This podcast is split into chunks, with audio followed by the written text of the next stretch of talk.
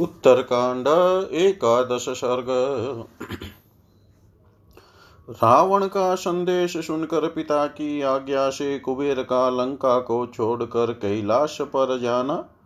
लंका में रावण का राज्याभिषेक तथा राक्षसों का निवास।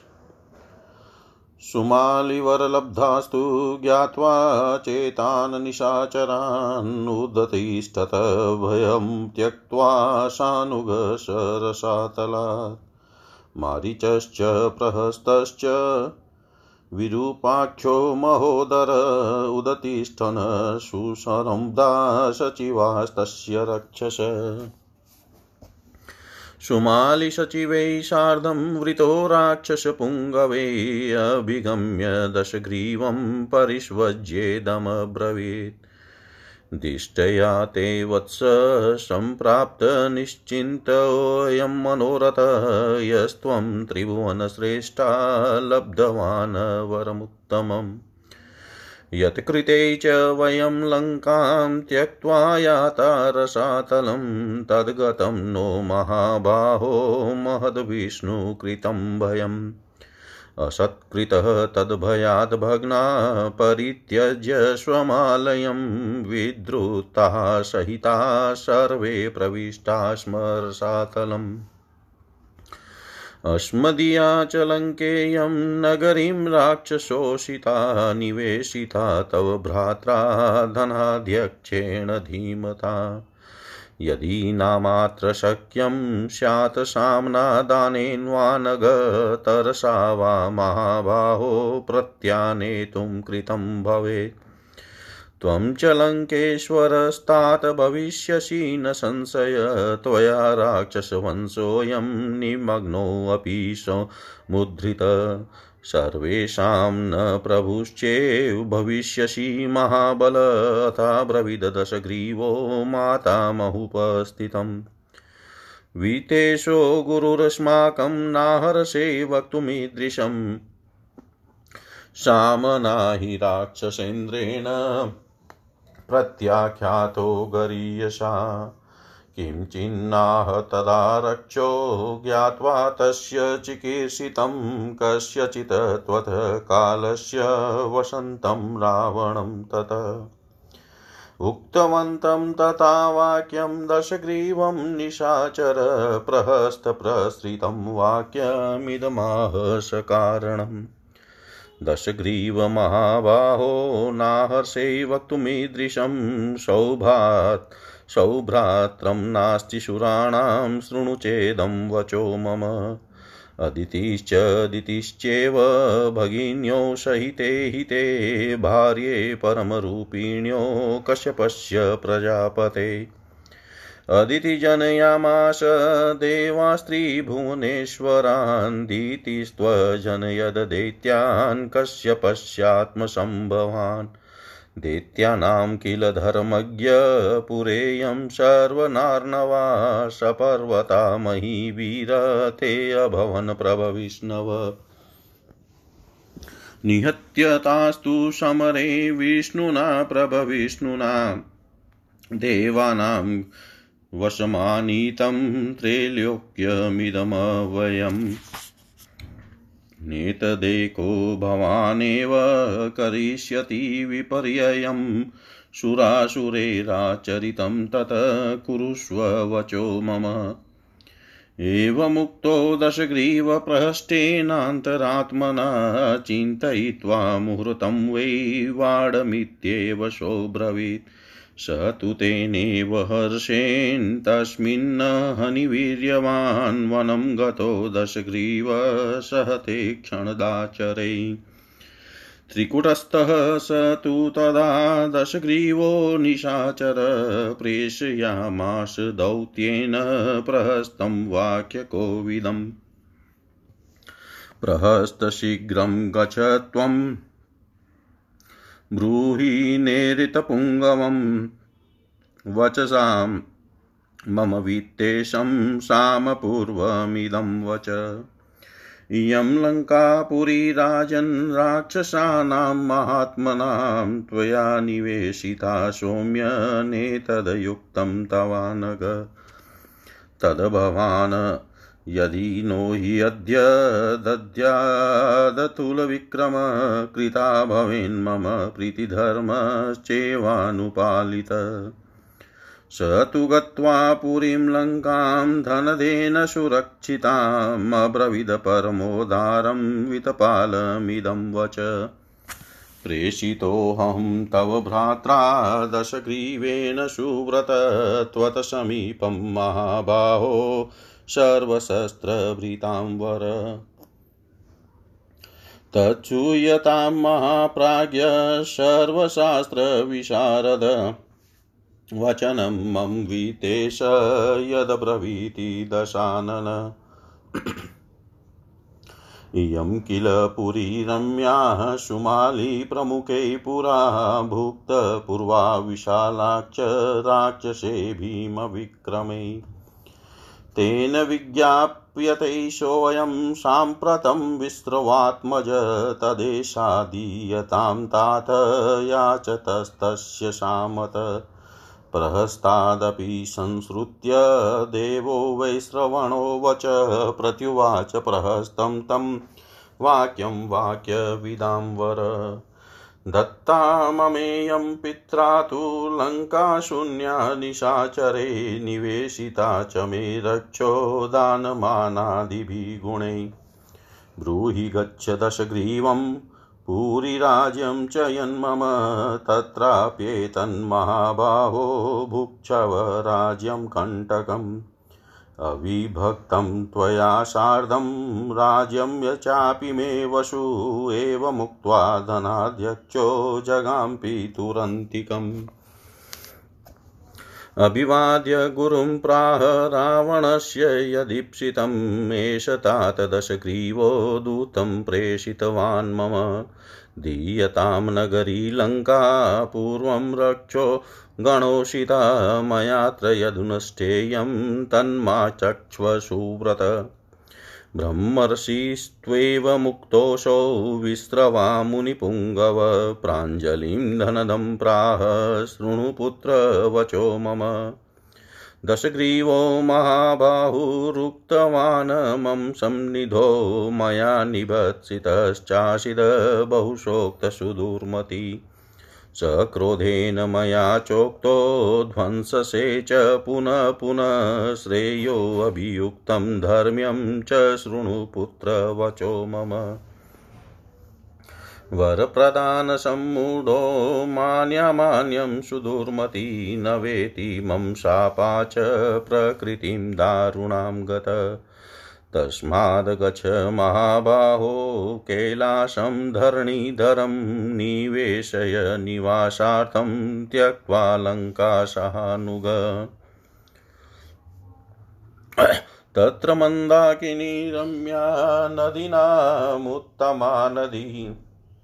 काञ्चने सूर्यसङ्काशै पङ्कजे संवृतोदका कुमुदैरुत्तफलैश्चेवन्यैश्चैव सुगन्धिभिः तत्र देवाश गन्धर्वाशाप्सरोरगकिन्नरा विहारशीला सततं रमन्ते सर्वदाश्रिता न हि क्षमं तवानेन वैरं धनदरक्षसा।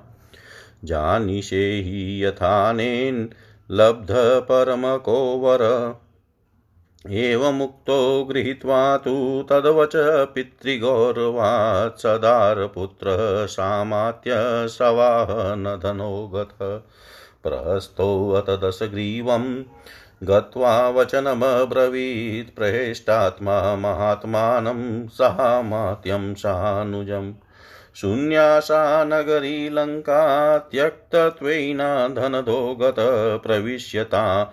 सहास्माभिः स्वधर्म तत्र पालय एवमुक्तो दशग्रीव प्रहस्तेन महाबल विवेशनगरीं लङ्कां भ्रातृभिः सबलानुगे धनदेन परित्यक्तां सुविभक्तमहापताम्।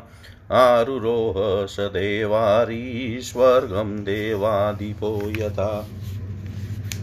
स चाभिषिक्तक्षणदाचरेस्तदा निवेशयामास पुरीं दशानन। निकामपूर्णा च बभूवसा पुरी। निशाचरे नीलबलाः कोपमयी धनेश्वरस्त्वतपितृवाक्यगौरवा न्यवेशयचि यचसि विमले गिरो पुरीं स्वलङ्कृते भवनवरे विभूषितां पुरन्दरस्येव तदामरावतीं पुरन्दरस्येव तदामरावतीम् रावण आदि निशाचरों को वर प्राप्त हुआ है। यह जानकर सुमाली नामक राक्षस अपने अनुचरों सहित भय छोड़कर रसातल से निकला। साथ ही मारिच प्रहस्त विरूपाक्ष और महोदर ये उस राक्षस के चार मंत्री भी रसातल से ऊपर को उठे। वे सब के सब रोषावेश से भरे हुए थे। श्रेष्ठ राक्षसों से घिरा हुआ सुमाली अपने सचिवों के साथ दशग्रीव के पास गया और उसे छाती से लगाकर इस प्रकार बोला वत्स बड़े सौभाग्य की बात है कि तुमने त्रिभुवन श्रेष्ठ ब्रह्मा जी से उत्तम वर प्राप्त किया, जिसे तुम्हें यह चीरकाल से चिंतित मनोरथ उपलब्ध हो गया। महाबाहो, जिसके कारण हम सब राक्षस लंका छोड़कर रसातल में चले गए थे, भगवान विष्णु से प्राप्त होने वाला हमारा यह महान भय दूर हो गया। हम सब लोग बारंबार भगवान विष्णु के भय से पीड़ित होने के कारण अपना घर छोड़ भाग निकले और सबके सब एक साथ ही रसातल में प्रविष्ट हो गए। यह लंका नगरी जिसमें तुम्हारे बुद्धिमान भाई धनाध्यक्ष कुबेर निवास करते हैं, हम लोगों की है। पहले इसमें राक्षस ही रहा करते थे। निष्पाप महाबाहो, यदि सामदान अथवा बल प्रयोग के द्वारा भी पुनः लंका को वापस लिया जा सके तो हम लोगों का काम बन जाए। तात तुम्ही लंका के स्वामी होगे। इसमें संशय नहीं है, क्योंकि तुमने इस राक्षस वंश का जो रसातल में डूब गया था, उद्धार किया है। महाबली वीर तुम्ही हम सबके राजा होगे। यह सुनकर दशग्रीव ने पास खड़े हुए अपने माता मह से कहा नाना जी धनाध्यक्ष कुबेर हमारे बड़े भाई हैं। अतः उनके संबंध में आपको मुझसे ऐसी बात नहीं कहनी चाहिए। उस श्रेष्ठ राक्षस राज के द्वारा शांत भाव से ही ऐसा कोरा उत्तर पाकर सुमाली समझ गया कि रावण क्या करना चाहते हैं, चाहता है। इसलिए वह राक्षस चुप हो गया, फिर कुछ कहने का साहस न कर सका। तदनंतर कुछ काल व्यतीत होने पर अपने स्थान पर निवास करते हुए दशग्रीव रावण से जो सुमाली को पहले पूर्वोक्त उत्तर दे चुका था, निशाचर प्रहस्त ने विनय पूर्वक यह युक्ति युक्त बात कही। महाबाहु दस ग्रीव, आपने अपने नाना से जो कुछ कहा है, वैसा नहीं कहना चाहिए, क्योंकि वीरों में इस तरह भ्रातृभाव का निर्वाह होता नहीं देखा जाता। आप मेरी यह बात सुनिए। अदिति और दीति दोनों सगी बहनें हैं। वे दोनों ही प्रजापति कश्यप की परम सुंदरी पत्नियाँ हैं। अदिति ने देवताओं को जन्म दिया है, जो इस समय त्रिभुवन के स्वामी हैं और दीति ने देत्यों को उत्पन्न किया है। देवता और दैत्य दोनों ही महर्षि कश्यप के और पुत्र हैं। धर्मज्ञ वीर, पहले पर्वतवन और समुद्रों सहित यह सारी पृथ्वी देत्यों के ही अधिकार में थी, क्योंकि वे बड़े प्रभावशाली थे। किंतु सर्वशक्तिमान भगवान विष्णु ने युद्ध में दैत्यों को मारकर त्रिलोकी की, त्रिलोकी का यह अक्षय राज्य देवताओं के अधिकार में दे दिया। इस तरह का विपरीत आचरण केवल आप ही नहीं करेंगे, देवताओं और असुरों ने भी पहले इस नीति से काम लिया है, अतः आप मेरी बात मान लें। प्रहस्त के ऐसा कहने पर दस ग्रीव का चित्त प्रसन्न हो गया। उसने दो घड़ी तक सोच विचार कर कहा, बहुत अच्छा तुम जैसा कहते हो, वैसा ही करूँगा। तदनंतर उसी दिन, उसी हर्ष के साथ पराक्रमी दस ग्रीव उस निशाचर को साथ ले लंका के निकटवर्ती वन में चला गया। उस समय त्रिकुट पर्वत पर जाकर निशाचर दस ग्रीव ठहर गया और बातचीत करने में कुशल प्रहस्त को उसने दूत बनाकर भेजा। वह बोला, प्रहस्त, तुम शीघ्र जाओ और मेरे कथनानुसार धन के स्वामी राक्षस राज कुबेर से शांति पूर्वक यह बात कहो। राजनी अलंकापुरी महामना राक्षसों की है जिसमें आप निवास कर रहे हैं। सौम्य, निष्पाप यक्षराज, यह आपके लिए उचित नहीं है। अतुल पराक्रमी धनेश्वर, यदि आप हमें यह लंका पूरी लौटा दें तो इसमें, इससे हमें बड़ी प्रसन्नता होगी और आपके द्वारा धर्म का पालन हुआ समझा जाएगा। तब प्रहस्त कुबेर के द्वारा सुरक्षित लंका पूरी में गया और उन वित्तपाल से बड़ी उदारता पूर्ण वाणी में बोला उत्तम व्रत का पालन करने वाले संपूर्ण शस्त्रधारियों में श्रेष्ठ सर्वशास्त्र विशारद महाबाहु महाप्राज्य धनेश्वर, आपके भाई दश ग्रीव ने मुझे आपके पास भेजा है। दशमुख रावण आपसे जो जो कुछ कहना चाहते हैं, वह बता रहा हूँ। आप मेरी बात सुनिए। विशाल लोचन वस्त्रवण यह रमणीय लंका पूरी, पहले भयानक पराक्रमी, शुमाली आदि राक्षसों के अधिकार में रही है। उन्होंने बहुत समय तक इसका उपभोग किया है। अतः वे दशग्रीव इस समय यह सूचित कर रहे हैं कि यह लंका जिनकी वस्तु है, उन्हें लौटा दी जाए।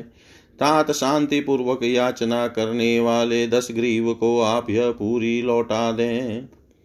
प्रहस्त के मुख से यह बात सुनकर वाणी का मर्म समझने वालों में श्रेष्ठ भगवान वैश्रवण ने प्रहस्त को इस प्रकार उत्तर दिया। राक्षस यह लंका पहले निशाचरों से सुनी थी। उस समय पिताजी ने मुझे इसमें रहने की आज्ञा दी और मैंने इसमें दान, मान आदि गुणों द्वारा प्रजाजनों को बसाया। दूत, तुम जाकर दस ग्रीव से कहो, महाबाहो, यह पूरी तथा यह निष्कंटक राज्य जो कुछ भी मेरे पास है, वह सब तुम्हारा ही है। तुम इसका उपभोग करो।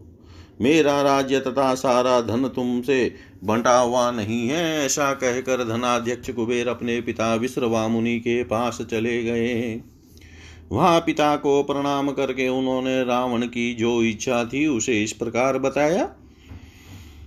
तात आज दशग्रीव ने मेरे पास दूत भेजा और कहलाया है कि इस लंका नगरी में पहले राक्षस रहा करते थे। अतः इसे राक्षसों को लौटा दीजिए। सुव्रत, अब मुझे इस विषय में क्या करना चाहिए, बताने की कृपा करें। उनके ऐसा कहने पर ब्रह्म ऋषि मुनिवर विश्रवा हाथ जोड़कर खड़े हुए धनद कुबेर से बोले, बेटा, मेरी बात सुनो। महाबाहु दस ग्रीव ने मेरे निकट भी यह बात कही थी। इसके लिए मैंने उस दुर्बुद्धि को बहुत फटकारा, डांट बताई और बारंबार क्रोधपूर्वक कहा, अरे, ऐसा करने से तेरा पतन हो जाएगा, किंतु इसका कुछ फल नहीं हुआ। बेटा, अब तुम्ही मेरे धर्मानुकूल एवं कल्याणकारी वचन को ध्यान देकर सुनो। रावण की बुद्धि बहुत ही खोटी है, वह वर पाकर मदमत हो उठा है, विवेक खो बैठा है, मेरे साप के कारण भी उसकी प्रकृति कूर क्रूर हो गई है। इसलिए महाबाहो, अब तुम अनुचरों सहित लंका छोड़कर कैलाश पर्वत पर चले जाओ और अपने रहने के लिए वहीं दूसरी नगर बसाओ, दूसरा नगर बसाओ।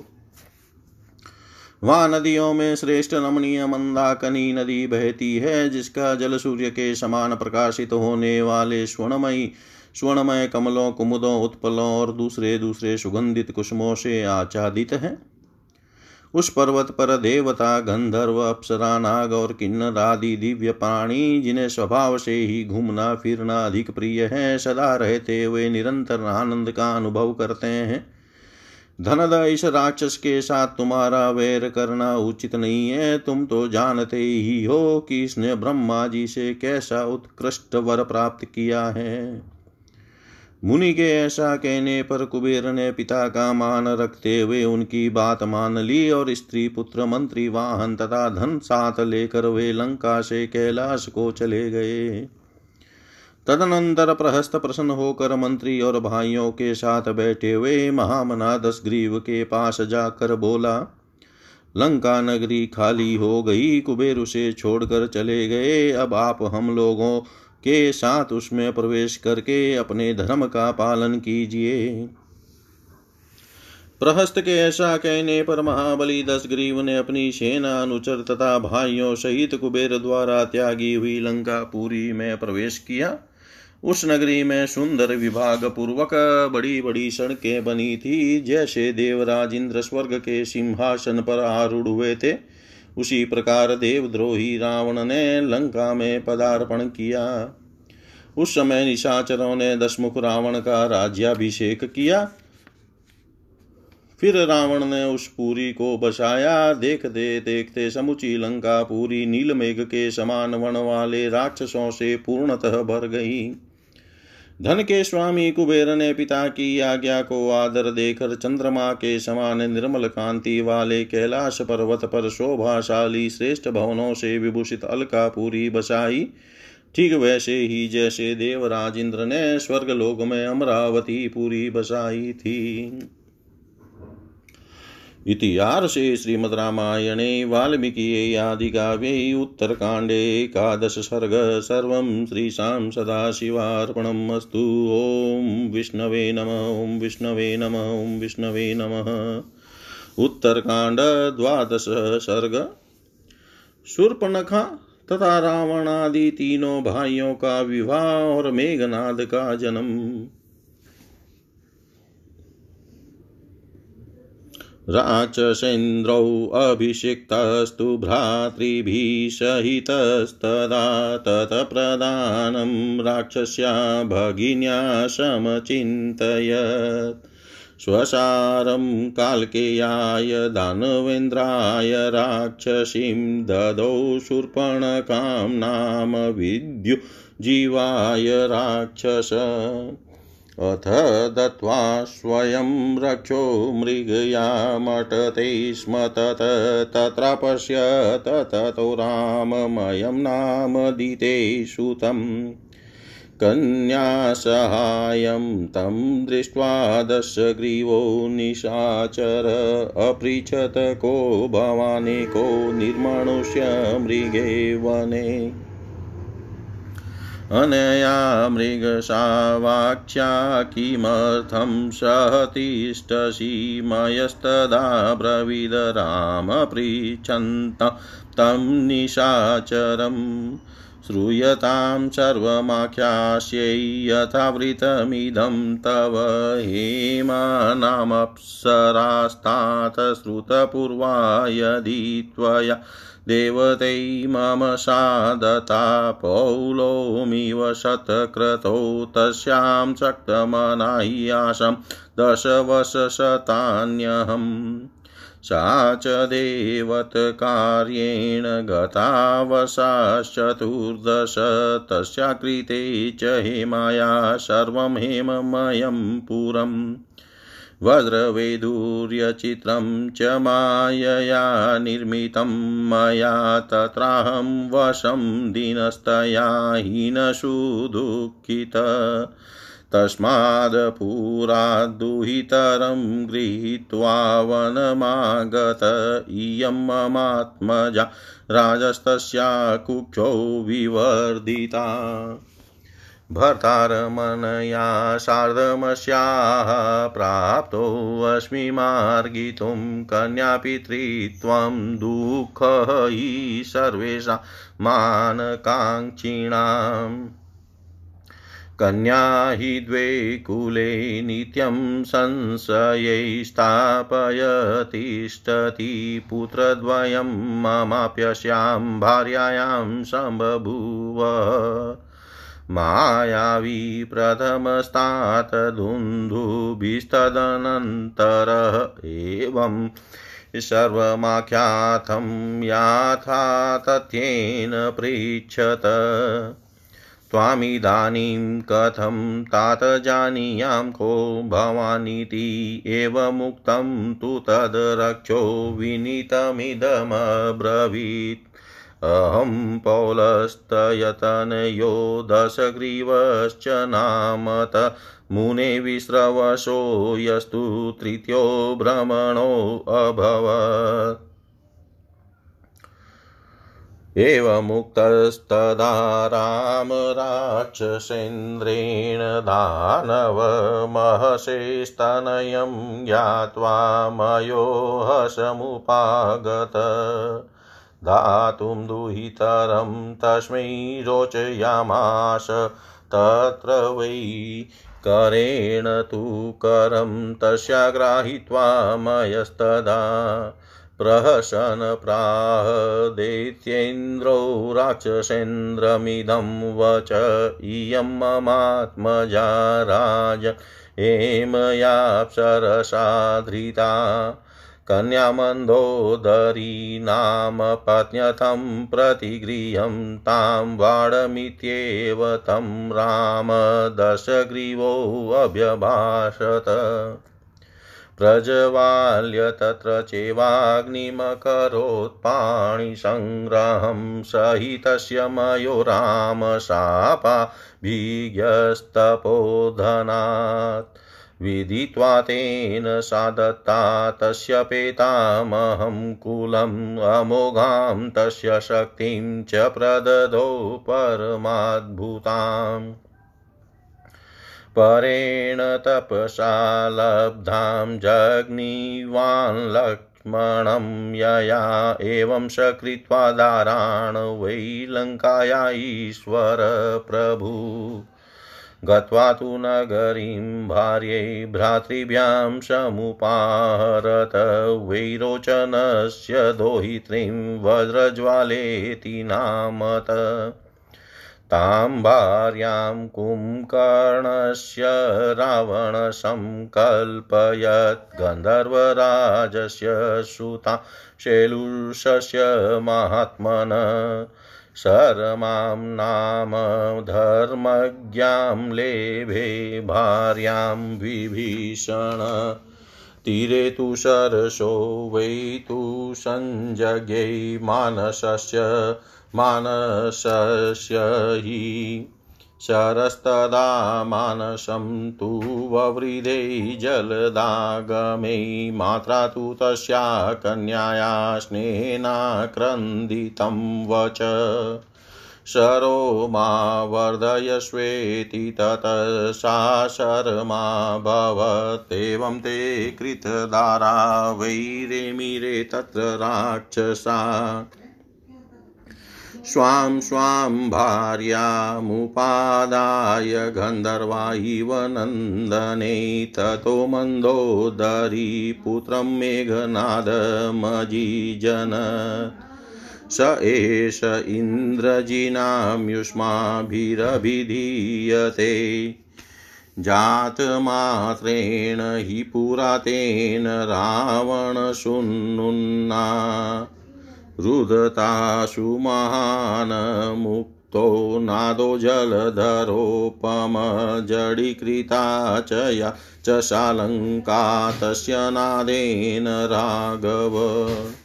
पिता तस्या करुणाम मेघनाद इति स्वयं सोऽवर्धत तदा राम। आवणान्तपुरे शुभे। रक्ष्यमाणो वरस्त्रीभिश्चनः काष्ठेरिवानलः मातापित्रो माहसं जनयन् रावणात्मज। मातापित्रो माहसं जनयन् रावणात्मज। अगस्त्य जी कहते हैं श्री राम अपना अभिषेक हो जाने पर जब राक्षस राज रावण भाइयों सहित लंकापुरी में रहने लगा, तब उसे अपनी बहिन राक्षसी शूर्पणखा के ब्याह की चिंता हुई। उस राक्षस ने दानवराज विद्युजीव को, जो कालका का पुत्र था, अपनी बहन शूर्पणखा ब्याह दी। श्री राम बहिन का ब्याह करके राक्षस रावण एक दिन स्वयं शिकार खेलने के लिए वन में घूम रहा था। वहाँ उसने दीति के पुत्र मयक को, मय को देखा। उसके साथ एक सुंदरी कन्या भी थी। उसे देख कर निशाचर दसग्रीव ने पूछा, आप कौन है जो मनुष्यों और पशुओं से रहित इस सुने वन में अकेले घूम रहे हैं? इस मृगनयनी कन्या के साथ आप यहाँ किस उद्देश्य से निवास करते हैं?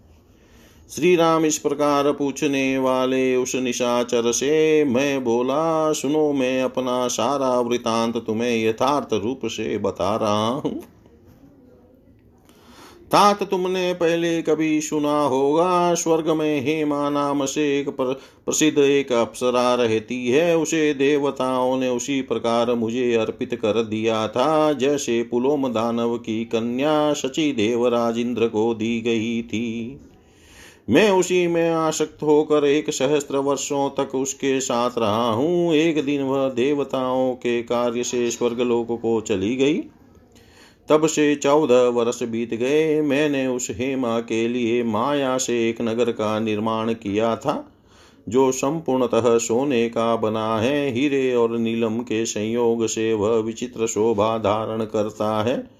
उसी में मैं अब तक उसके वियोग से अत्यंत दुखी एवं दिन होकर रहता हूँ। उसी नगरी नगर से इस कन्या को साथ लेकर मैं वन में आया हूँ। राजन यह मेरी पुत्री है, जो हे माँ के गर्भ में ही पली है और उससे उत्पन्न होकर मेरे द्वारा पालित हो बड़ी हुई है। इसके साथ मैं इसके योग्य पति की खोज करने के लिए आया हूँ। मान की अभिलाषा रखने वाले प्राय सभी लोगों के लिए कन्या का पिता होना कष्टकारक होता है। क्योंकि इसके लिए कन्या के पिता को दूसरों के सामने झुकना पड़ता है। कन्या सदा दो कुलों को संशय में डाले रहती है। तात मेरी इस भार्या हेमा के गर्भ से दो पुत्र भी हुए हैं, जिनमें प्रथम पुत्र का नाम मायावी और दूसरे का दुंदु भी है। तात तुमने पूछा था, इसलिए मैंने इस तरह अपनी सारी बातें तुम्हें यथार्थ रूप से बता दी। अब मैं यह जानना चाहता हूँ कि तुम कौन हो, यह मुझे किस तरह ज्ञात हो सकेगा? मैं मयासुर के इस प्रकार कहने पर राक्षस रावण विनित भाव से यो बोला, मैं पुलस्त्य के पुत्र विश्रवा का बेटा हूँ। मेरा नाम दशग्रीव है, मैं जिन विश्रुआ मुनि से उत्पन्न हुआ हूँ, वे ब्रह्मा जी से तीसरी पीढ़ी में पैदा हुए हैं।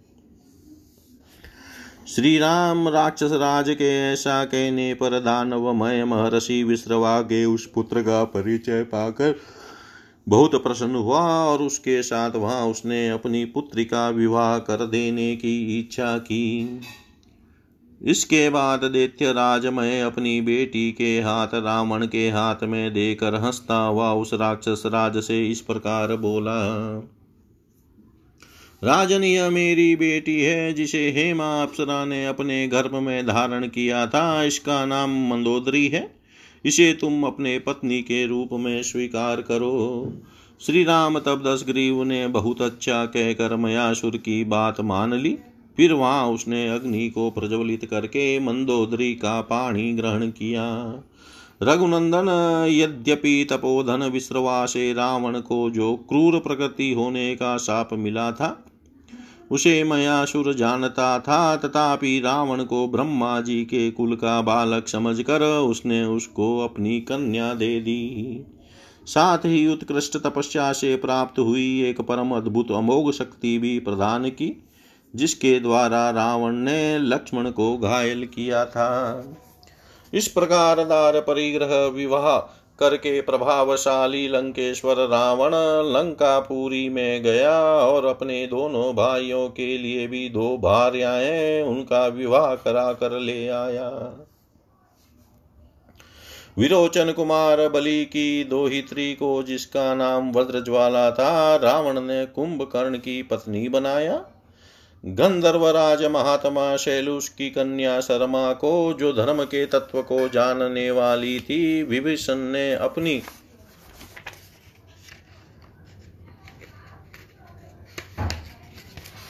पत्नी के रूप में प्राप्त किया। वह मान सरोवर के तट पर उत्पन्न हुई थी। जब उसका जन्म हुआ, उस समय वर्षा ऋतु का आगमन होने से मान सरोवर बढ़ने लगा।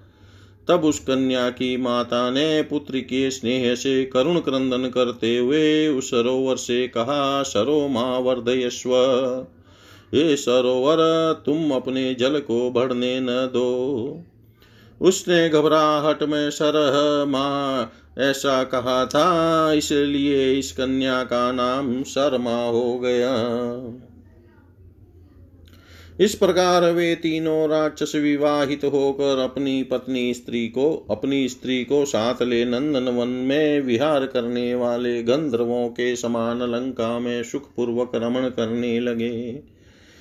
तदंतर कुछ काल के बाद मंदोदरी ने अपने पुत्र मेघनाद को जन्म दिया, जिसे आप लोग इंद्रजीत के नाम से पुकारते थे। पूर्व काल में उस रावण पुत्र ने पैदा होते ही रोते रोते मेघ के समान गंभीर नाद किया था। रघुनंदन उस मेघ तुल्य नाद से सारी लंका जड़वत स्तब्ध रह गई थी, इसलिए पिता रावण ने स्वयं ही उसका नाम मेघनाद रखा। श्री राम उस समय वह रावण कुमार रावण के सुंदर अंतपुर में माता पिता को महान हर्ष प्रदान करता हुआ श्रेष्ठ नारियों से सुरक्षित हो काष्ट से आच्छादित हुई अग्नि के समान बढ़ने लगा। इतिहास से श्रीमद् रामायणे, वाल्मीकि आदि काव्ये।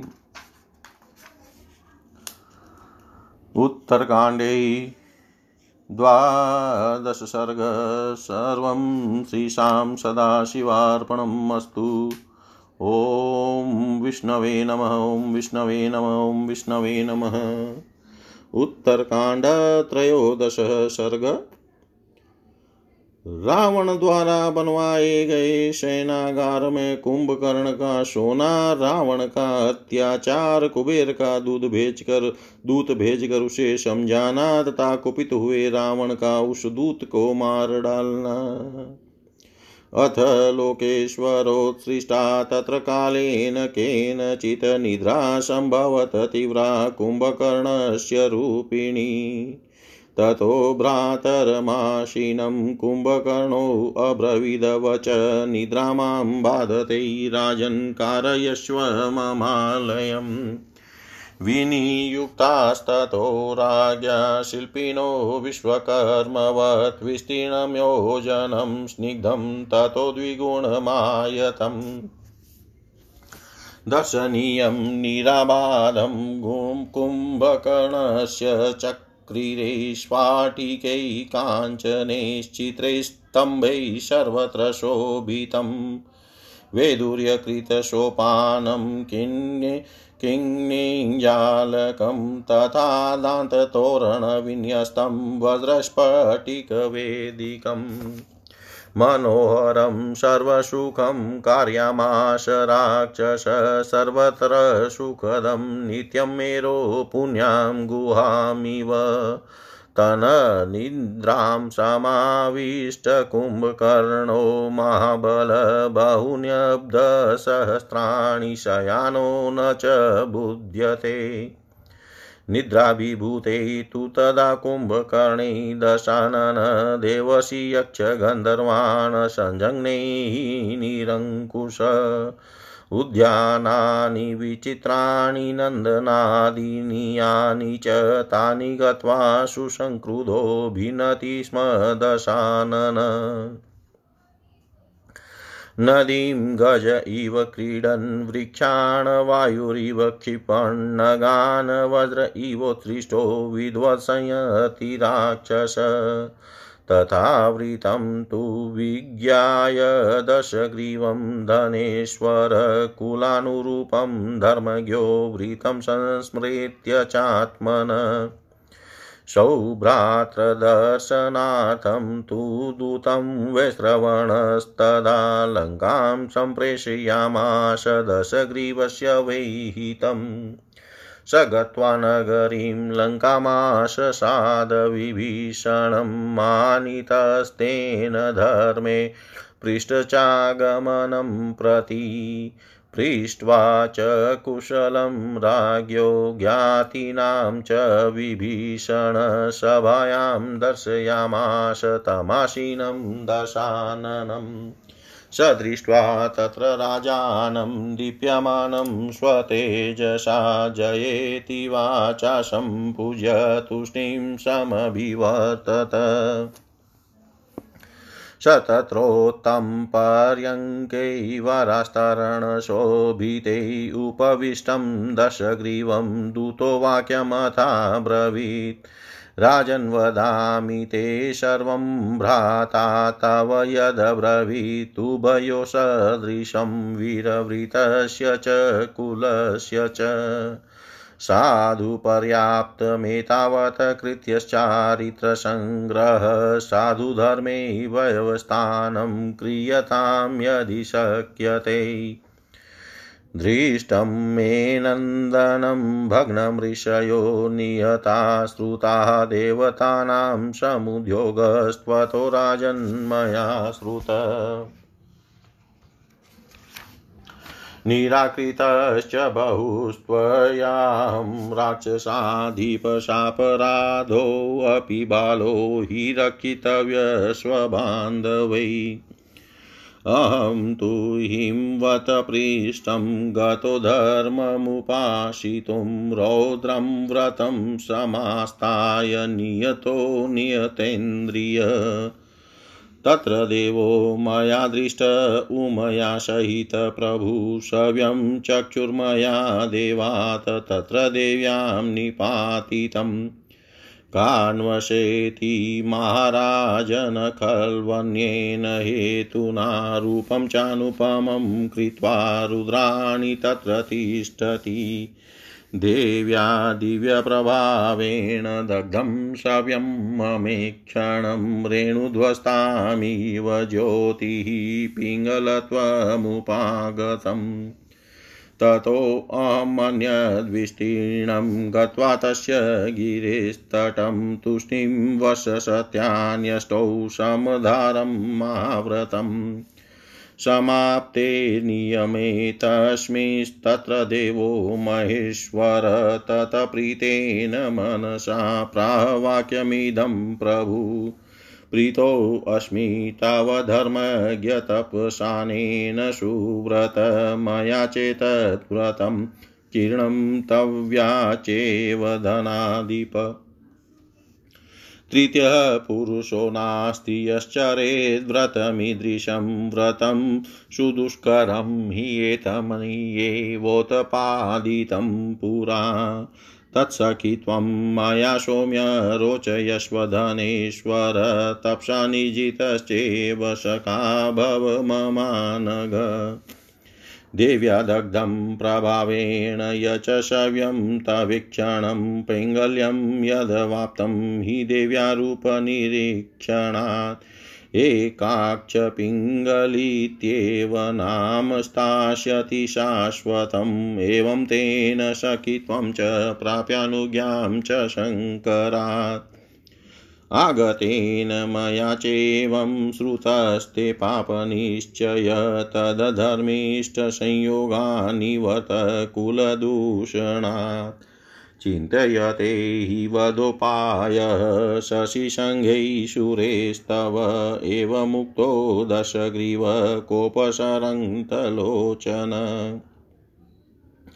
कोपसरन्तलोचन हस्तान्दन्ताश्च सम्पिश्य वाक्यमेतदुवाच विज्ञातं ते मया दूतं वाक्यं यत त्वं प्रभाषसे। नेव त्वमसि नेवाशो भ्रात्रा येनासि चोदित हितं नेशममेतद्भिब्रवीति धनरक्षक। महेश्वर सखि त्वं तु मूढश्राव्यते किल नेवेदं क्षमणीयं मे यदेतद्भाषितं त्वया। यदेतावन्मया कालं दूत तस्य तु मयि मसीतमन हन्तव्यो गुरुज्येष्ठो मयायमिति मन्यते। तस्य त्विदानीं श्रुत्वा मे वाक्यमेषां कृतामति त्रिलोकानां विजेष्यामि बाहुवीर्यमुपाश्रित। एतन्मुहूर्तमेवाहं तस्य कस्य तु वै कृते चतुरो लोकपालास्ताननयिष्यामि यं क्षयम्। एवमुक्त्वा तु लङ्केशो दूतं खड्गेन जग्निवान् ददो भक्षयितुं हीनं राक्षसानां दुरात्मनां ततः कृत्स्वस्त यन्नो रथमारुयं रावण त्रैलोक्यविजयाकाङ्क्षी ययो यत्र धनेश्वर। त्रैलोक्यविजयाकाङ्क्षी यत्र धनेश्वर। अगस्त्य जी कहते हैं, रघुनंदन, तदनंतर कुछ काल बीतने पर लोकेश्वर ब्रह्मा जी की भेजी हुई निद्रा जम्बाई आदि रूप में मूर्तिमती हो, कुंभकर्ण के भीतर तीव्र वेग से प्रकट हुई। तब कुंभकर्ण ने पास ही बैठे हुए अपने भाई रावण से कहा, राजन, मुझे नींद सता रही है अतः मेरे लिए शयन करने योग्य घर बनवा दें। यो शंकर राक्षस राज ने विश्वकर्मा के समान सुयोग्य शिल्पियों को घर बनाने के लिए आज्ञा दे दी। उन शिल्पियों ने दो योजन लंबा और एक योजन चौड़ा चिकना घर बनाया, जो देखने ही योग्य था। उसमें किसी प्रकार की बाधा का अनुभव नहीं होता था। उसमें सर्वत्र स्फटिक मणि एवं स्वर्ण के बने हुए खंभे लगे थे, जो उस भवन की शोभा बढ़ा रहे थे। उसमें नीलम की सीढ़ियाँ बनी थी, सब और घुंघरूदार झालरें लगाई गई थी। उसका सदर फाटक छाती दांत का बना हुआ था और हीरे तथा स्फटिक मणि की वेदी एवं चबूतरे शोभा दे रहे थे। वह भवन सब प्रकार से सुखद एवं मनोहरता, मेरु की पुण्यमयी गुफा के समान सदा सर्वत्र सुख प्रदान करने वाला था। राक्षस राज रावण ने कुंभकर्ण के लिए ऐसा सुंदर एवं सुविधाजनक शयनगार बनवाया। महाबली कुंभकर्ण उस घर में जाकर निद्रा के वशीभूत हो कई हज़ार वर्षों तक सोता रहा, जाग नहीं पाता था। जब कुंभकर्ण निद्रा से अभिभूत होकर सो गया, तब दशमुख रावण उत्संकल हो देवताओं, ऋषियों, यक्षों और गंधर्वों के समूहों को मारने तथा पीड़ा देने लगा। देवताओं के नंदन वन आदि जो विचित्र उद्यान थे, उनमें जाकर दशानन अत्यंत कुपित हो उन सबको उजाड़ देता था। वह राक्षस नदी में हाथी की भांति क्रीड़ा करता हुआ उसकी धाराओं को छिन भिन कर देता था, वृक्षों को वायु की भांति जगजोरता हुआ उखाड़ फेंकता था और पर्वतों को इंद्र के हाथ से छूटे हुए वज्र की भांति तोड़ फोड़ डालता था। दस ग्रीव के इस निरंकुश बर्ताव का समाचार पाकर धन के स्वामी धर्मज्ञ कुबेर ने अपने कुल के अनुरूप आचार व्यवहार का विचार करके उत्तम भ्रातृ प्रेम का परिचय देने के लिए लंका में एक दूत भेजा। उनका उद्देश्य यह था कि मैं रावण को उसके हित की बात बताकर राह पर लाऊं। वह दूत लंकापुरी में जाकर पहले विभीषण से मिला। विभीषण ने धर्म के अनुसार उसका सत्कार किया और लंका में आने का कारण पूछा। फिर बंधु बांधवों का कुशल समाचार पूछकर विभीषण ने उस दूत को ले जाकर राजसभा में बैठे हुए रावण से मिलाया। राजा रावण सभा में अपने तेज से उदीप्त हो रहा था। उसे देख कर दूत ने महाराज की जय हो ऐसा कहकर वाणी द्वारा उसका सत्कार किया। और फिर वह कुछ देर तक चुपचाप खड़ा रहा। तत्पश्चात उत्तम बिछौने से सुशोभित एक श्रेष्ठ पलंग पर बैठे हुए दस ग्रीव से उस दूत ने इस प्रकार कहा, वीर महाराज, आपके भाई धनाध्यक्ष कुबेर ने आपके पास जो संदेश भेजा है, वह माता पिता दोनों के कुल तथा सदाचार के अनुरूप है। मैं उसे पूर्ण रूप से आपको बता रहा हूँ, सुनिए। दशग्रीव तुमने अब तक जो कुछ कुकृत्य किया है, इतना ही बहुत है। अब तो तुम्हें भली भांति सदाचार का संग्रह करना चाहिए। यदि हो सके तो धर्म के मार्ग पर स्थित रहो। यही तुम्हारे लिए अच्छा होगा। तुमने नंदन वन को उजाड़ दिया, यह मैंने अपनी आँखों देखा है। तुम्हारे द्वारा बहुत से ऋषियों का वध हुआ है, यह भी मेरे सुनने में आया है। राजन, इससे तंग आकर देवता तुमसे बदला लेना चाहते हैं। मैंने सुना है कि तुम्हारे विरुद्ध देवताओं का उद्योग आरंभ हो गया है। राक्षस राज, तुमने कई बार मेरा भी तिरस्कार किया है। तथापि यदि बालक अपराध कर दे तो भी अपने बंधु बांधवों को तो उसकी रक्षा ही करनी चाहिए। इसीलिए तुम्हें हितकारक सलाह दे रहा हूँ। मैं सोच संतोष आदि नियमों के पालन और इंद्रिय संयम पूर्वक रौद्र व्रत का आश्रय ले, धर्म का अनुष्ठान करने के लिए हिमालय के एक शिखर पर गया था। वहाँ मुझे उमा सहित भगवान महादेव जी का दर्शन हुआ। महाराज, उस समय मैंने केवल यह जानने के लिए कि देखूँ, ये कौन है? देवश देवी पार्वती पर अपनी बाई दृष्टि डाली थी। निश्चय ही मैंने दूसरे किसी हेतु से विकार युक्त भावना से उनकी ओर नहीं देखा था। उस वेला में देवी रुद्राणी अनुपम रूप धारण करके वहाँ खड़ी थी। देवी के दिव्य प्रभाव से उस समय मेरी बाई आँख जल गई और दूसरी दाई आँख भी धूल से भरी हुई पिंगल वर्ण की हो गई।